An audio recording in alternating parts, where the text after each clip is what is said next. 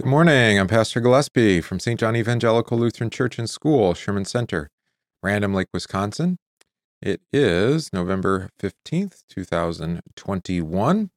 Continue our catechesis through the book of Second Kings. It's a little gloomy out, so here, let me make it a little bit brighter. There, we can see me a little bit better anyway. Um, let's see. Anything else before we start? I don't think so.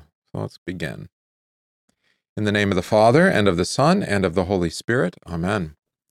I believe in God the Father Almighty, maker of heaven and earth, and in Jesus Christ, his only Son, our Lord, who was conceived by the Holy Spirit, born of the Virgin Mary, suffered under Pontius Pilate, was crucified, died, and was buried. He descended into hell. The third day he rose again from the dead. He ascended into heaven, and sits at the right hand of God the Father Almighty. From thence he will come to judge the living and the dead. I believe in the Holy Spirit, the holy Christian Church, the communion of saints, the forgiveness of sins, the resurrection of the body, and the life everlasting. Amen. Right, we have a new memory verse for this week, so let's say it together. For as in Adam all die, even so in Christ all shall be made alive. 1 Corinthians 15, verse 22. Why don't we say it again? For as in Adam all die, even so in Christ all shall be made alive. 1 Corinthians 15, verse 22. Our psalm this week is Psalm 133, which actually dovetails nicely with uh, yesterday's sermon text and also a Bible study and talking about the office of the ministry. We pray it together. Behold, how good and pleasant it is when brothers dwell in unity. It is like the precious oil on the head, running down on the beard, on the beard of Aaron, running down on the collar of his robes. It is like the dew of Hermon, which falls on the mountains of Zion. For there the Lord has commanded the blessing, life forevermore. Glory be to the Father, and to the Son, and to the Holy Spirit, as it was in the beginning, is now, and will be forever. Amen.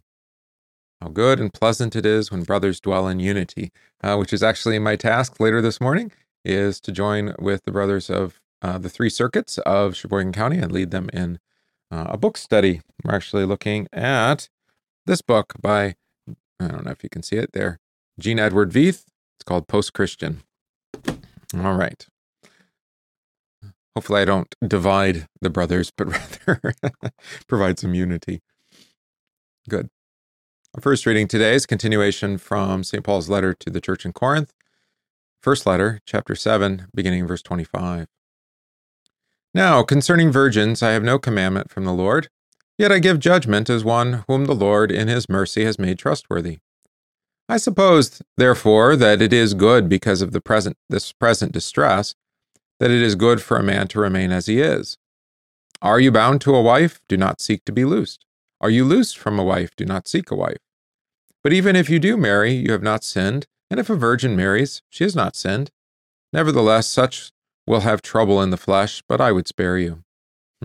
But this I say, brethren, the time is short, so that from now on even those who have wives should be as though they had none, and those uh, who weep as though they did not weep, those who rejoice as though they did not rejoice, those who buy as though they did not possess, and those who use this world as not misusing it.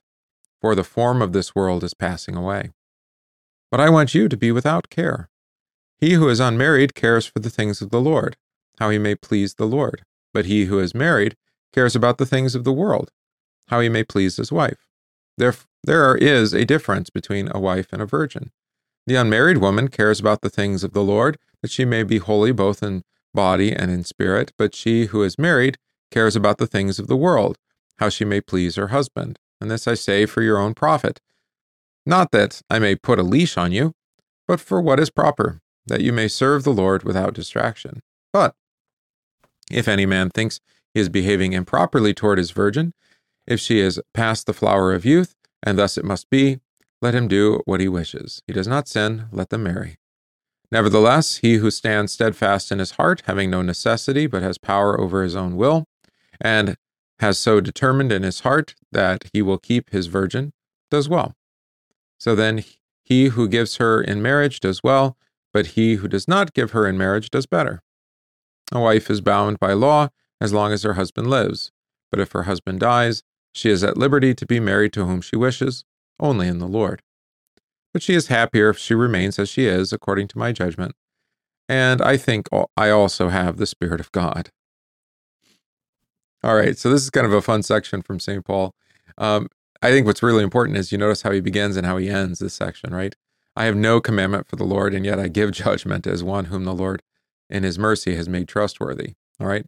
Uh, we talked about this in Bible study that both um, there is that which is spoken as the word of the Lord by the Lord's command, and then there's that which is uh, really a matter of opinion or pastoral counsel, uh, which he even acknowledges here at the end. Um, according to my judgment, verse 40, and I think I also have the Spirit of God. So I think my judgment is is good um, because I've been given the Spirit, you know, the apostolic uh, ministry. Uh, but all that being said, uh, Paul has it in view here that it's the end of days, right? And Jesus' own words, I believe, you know, that it would be better um, to not be married or not um, to be nursing children in those days, you know, flee to the hills, the abomination of desolation from Matthew 25. All right. So I think that's what Paul has in mind. Uh, it turns out he's not not quite so right as far as his timeline. So, like by the time of Luther, um, Luther sees the net effect um, that this has had on the Roman Church, where uh, the higher or more virtuous office is to remain unmarried um, in the medieval Roman Church, right? So, uh, being a, a, monk or a nun and being celibate, they see as a higher calling. And uh, Luther reverses that and says, you know, um, I don't know what tomorrow is going to bring, um, and none of us does. So, um, how about we be, you know, unless we can remain without sin uh, in the unmarried state, that is, without lust, um, having that kind of control over the will, as he ta- as Paul talks about here in verse thirty-seven. Uh, unless that's true, then then marry, right? Uh, enjoy the estate that the Lord has set up, eh, and uh, let it be well, actually, the uh, the control, you know, where you're bound to another um, and you serve one another. Let that be the way that the Lord exercise self control um, within you. All right. So, so yeah, this is a counsel from Paul, and I think it's appropriate, especially in the gray and latter days. That said, I think we have to recognize, even as he noticed, um, if we if you don't have power over your will, if you can't remain celibate um, without lust, then if that's not how sin is manifest in your life, then uh, seek to marry. All right. Good. All right. Our reading for catechesis then is continuation from Second Kings, now chapter 4. A certain woman of the wives of the sons of the prophets cried out to Elisha, saying, Your servant, my husband, is dead, and you know that your servant feared the Lord, and the creditor is coming to take my two sons to be his slaves. So Elisha said to her, What shall I do for you? Tell me, what do you have in the house? And she said, Your maidservant has nothing in the house but a jar of oil. Then he said, Go, borrow vessels from everywhere, from all your neighbors, empty vessels. Do not gather just a few. And when you have come in, you shall shut the door behind you and your sons, then pour it into all those vessels, and set aside the full ones. So she went from him and shut the door behind her and her sons, who brought the vessels to her, and she poured it out. And now it came to pass when the vessels were full, that she began, or she said to her son, Bring me another vessel. And he said to her, There is not another vessel. So the oil ceased. Then she came and told the man of God, and he said, Go, sell the oil and pay your debt, and you and your sons live on the rest. All right. So this is the prophet Elisha, but remember, uh, we had a similar story back with Elijah. Right? Think of you think of that story while I turn on some more lights in here. Aha, now you can see me better. All right, yeah, that was uh, when Elijah came to the widow's house. And remember, it was more than just oil, it was the flour and the oil was not used up, right? You remember that story? All right. Um, so the woman who came to Elisha here, describe her. Yeah, she's the wife of a prophet and she has uh, two sons, right? Her husband has been among those prophets. Remember these uh, company uh, or sons of the prophets? We've met them, right? Remember by the Jordan, by the Jer- from Jericho, and uh, these are the ones whom the prophet, as he travels from town to town, will establish, right? Preachers instructed by the prophet Elisha in the Lord's word. That's what it means to be a son of the prophet. Uh, what does it mean then in specific when uh, it says here that your servant, meaning the prophet, feared the Lord, right? Or revered the Lord. Yeah, we don't talk enough about fear or reverence, I suppose, right? This is um, that sense of awe or reverence in the heart toward God. I would suppose you could liken it uh, to that of the honor and respect that a child has for his father. Um, but it can also be the terror of the heart caused by the demands of God's law. So, you know, we should fear God's wrath and not do anything against them, right? From the Catechism. Uh-huh. Uh, but we fear, love, and trust in God above all things, right? There's the positive sense as well. All right, there's a creditor. What's a creditor? Hmm. Well, the children knew the answer. I did know the answer. I had to work this through, but you, of course, know someone to whom a person owes money. In other words, uh, when you are owe when you owe someone money, you are their slave, right? And what payment was being demanded then? Yes, the two sons were going to be slaves. So again, just like with Elijah and the widow, so here with Elisha and the widow, um, the widow is like we could liken unto the church, right? Uh, with two sons, mm, what might or who might the two sons be then? If the widow is the church, the two sons would be the Old and New Testament church gathered around, uh, together around Christ. Of course, being in a house, that reminds us of the church as well, right? right? Lots of indications here. What did the woman have in the house? Yeah, she has but a jar of oil, a little oil, right? Verse 2. All right. Uh, of course, oil in the scripture signifies uh, quite a bit. So let's see if we can think of some of them. All right, I'll give you a few. Um, Psalm 45 would be a good example, where it says, "Your love, or you love righteousness and hate wickedness. Therefore, God, your lo- your God, has anointed you with the oil of gladness more than your companions." All right, the oil of gladness. Now, what might the oil of gladness be? Of Isaiah 61, that famous song of salvation to console those who mourn in Zion, to give them beauty for ashes, the oil of joy for mourning, the garment of praise for the spirit of heaviness, that they may be called trees of righteousness, the planting of the Lord, that they that he may be glorified. Right? So there's the oil of joy for mourning. Doesn't quite get to it yet, though, have it? All right. Next uh, next Sunday, you're going to hear about the wise and the foolish virgins who take oil in their lamps. Right? Five were foolish who had oil, and five or were wise who had oil, and five were foolish who did not bring sufficient oil. All right, so we'll have to hear. You'll have to wait to hear what the oil is there. uh, you've heard it before. Well, how about think about when oil is used? It's used for anointing. So it was joy and gladness, right? And there it's signifying wisdom. Um, say in Acts 10, uh, God anointed Jesus of Nazareth with oil? Hmm? No. With the Holy Spirit and with power, who went about doing good and healing all who are oppressed by the devil. Right? So it's actually the Holy Spirit who is the anointing, who is the one who anoints us with joy and gladness, right? Because he leads us to Christ for forgiveness. All right. Uh, what did Elisha then ask her to gather? Yeah, go and get a bunch, bunch of empty vessels, as many as you can find from your neighbors, right? Um, and these empty jars then remember church um, old and new testament church uh, people gathered around jesus what might the empty jars then signify oh we have the anointing of the oil with gladness? Well maybe.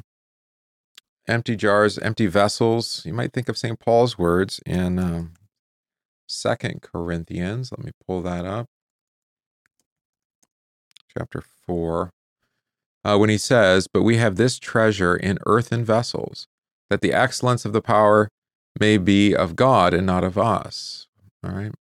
So there he's referring to his own body as an earthen vessel, right? That the Holy Spirit fills up. So uh, bodies of death that have been filled with life by the Holy Spirit. possibly. All right, but what does Elisha tell the widow to do, of course?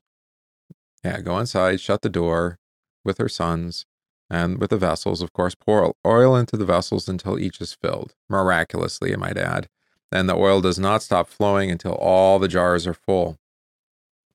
Uh, of course, then he says, Go and sell the oil and pay your debt, and your you and your sons live on the rest. What is what's the word we usually use for paying of a debt? Churchy word. $10 church word. Now that would be the word redeem, to redeem, to buy back or to purchase back, right? In this case, from sin and death, death especially for them. Think about um, Leviticus uh, chapter 25 here. Now, if a sojourner or a stranger close to you becomes rich, and one of your brethren, brothers, think of the sermon on Sunday, who dwells by him becomes poor and sells himself to a stranger or a sojourner close to you, or to a member of a stranger's family, after he is sold, he may be, here's the word, redeemed again, right? Uh, Hebrew, that is uh. Ge'ela, Ge'ela, excuse me, or Geula. And one of my his brothers may redeem him, or his uncle or his uncle's son may redeem him. Anyone who is near of kin to him and his family may redeem him, or he, if he is able, he may redeem himself, right? That is to purchase himself. Yigalen, galen, there's different forms here. Yig, gaol, yeah, it's got gaol, I think, is redeem, and then different forms. All right. My Hebrew's a little rusty there. Um, of course, what did the selling of the oil accomplish? In addition to paying the debt, uh, yeah, it would give them enough money to live on. What does this teach us about our life in Christ and what He provides for us then? Think the church and the test, New, New and Old Testament, Christ at the center, oil of gladness, the Holy Spirit. Yeah, we would say that Christ has a, provided an abundant treasure of life for His church through the work of the Holy Spirit in the Word and the sacrament. And I think you'll hear more about that on Wednesday.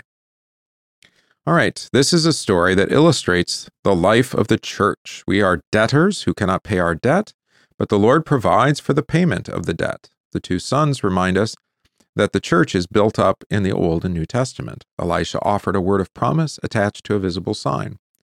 The word of promise is good only within the house of the church. There, the oil of the Spirit is poured out into empty vessels, that is, men who are filled with the Spirit through the preaching of the gospel.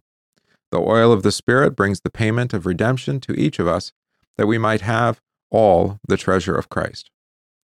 Our debt has been fully paid, and we live upon no other than Christ. The word of promise attached to signs is offered in the sacraments of the church through which the Spirit keeps us alive. All right, good. We uh, continue to confess, as we did last week, the third article's explanation. Say it with me. I believe that I cannot by my own reason or strength believe in Jesus Christ my Lord or come to him, but the Holy Spirit has called me by the gospel, enlightened me with his gifts, sanctified and kept me in the true faith. In the same way, he calls, gathers, enlightens, and sanctifies the whole Christian church, uh, the whole Christian church on earth, and keeps it with Jesus Christ in the one true faith. In this Christian church, he daily and richly forgives all my sins and the sins of all believers. On the last day, he will raise me and all the dead and give eternal life to me and all believers in Christ. This is most certainly true. All right, we pray our collect for this week. Oh, that's interesting. Looks like the font is different. That's no good. Let's make it the right font. Hold on.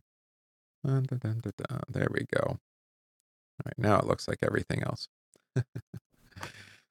Thought it looked a little bizarre. We pray, O Lord, so rule and govern our hearts and minds by your Holy Spirit, that ever mindful of the end of all things and the day of your just judgment, we may be stirred up to holiness of living here and dwell with you forever hereafter. Through Jesus Christ, your Son, our Lord, who lives and reigns with you in the Holy Spirit, one God, now and forever. Amen. We pray for faith to live in the promises of holy baptism, for all vocations and daily work, for the unemployed, for the salvation and well being of our neighbors, for our schools, our homeschools, our colleges and seminaries, and for good government and peace. Let us pray to the Lord. Lord, have mercy.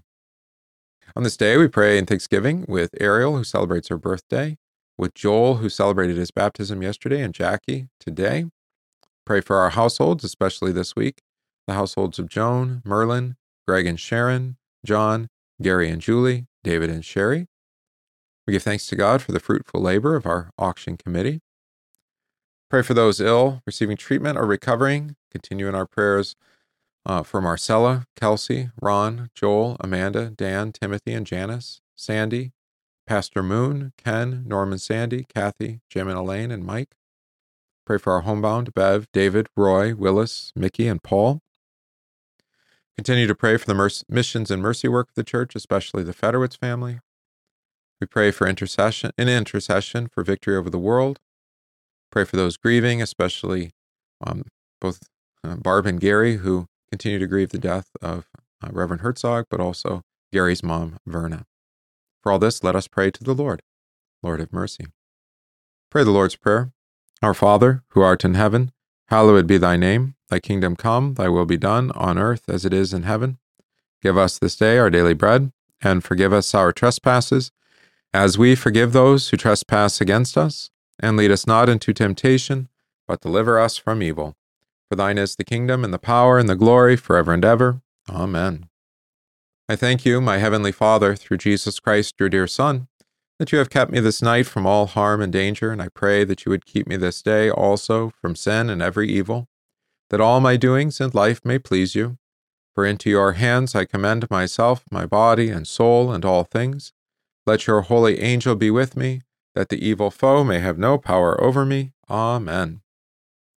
Let us bless the Lord. Thanks be to God. The grace of our Lord Jesus Christ, and the love of God, and the communion of the Holy Spirit be with you all. Amen. All right. Our focus this week is stanza one and two of How Can I Thank You, Lord? We sing.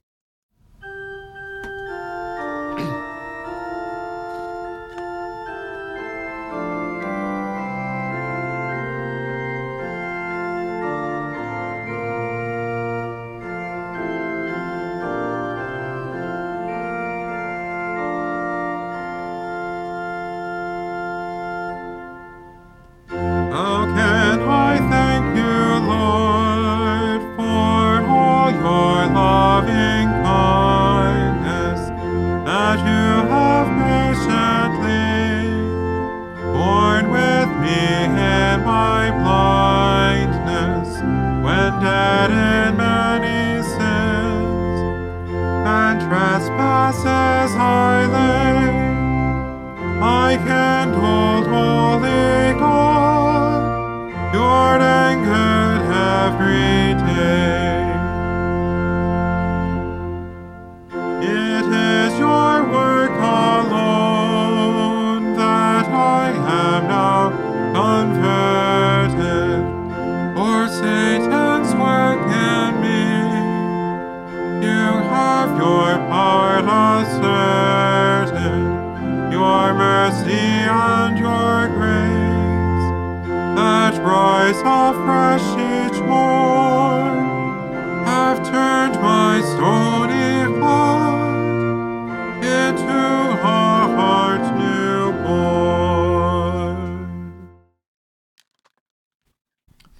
All right, we'll hold up there. We'll maybe sing the rest of it later this week. So it's good to have you with us here today for our congregation of prayer. Of course, you can join us each day at 9 a.m. and we pray together. Uh, apart from Sunday, where we gather at 9:30 a.m. in person, course, for word and sacrament.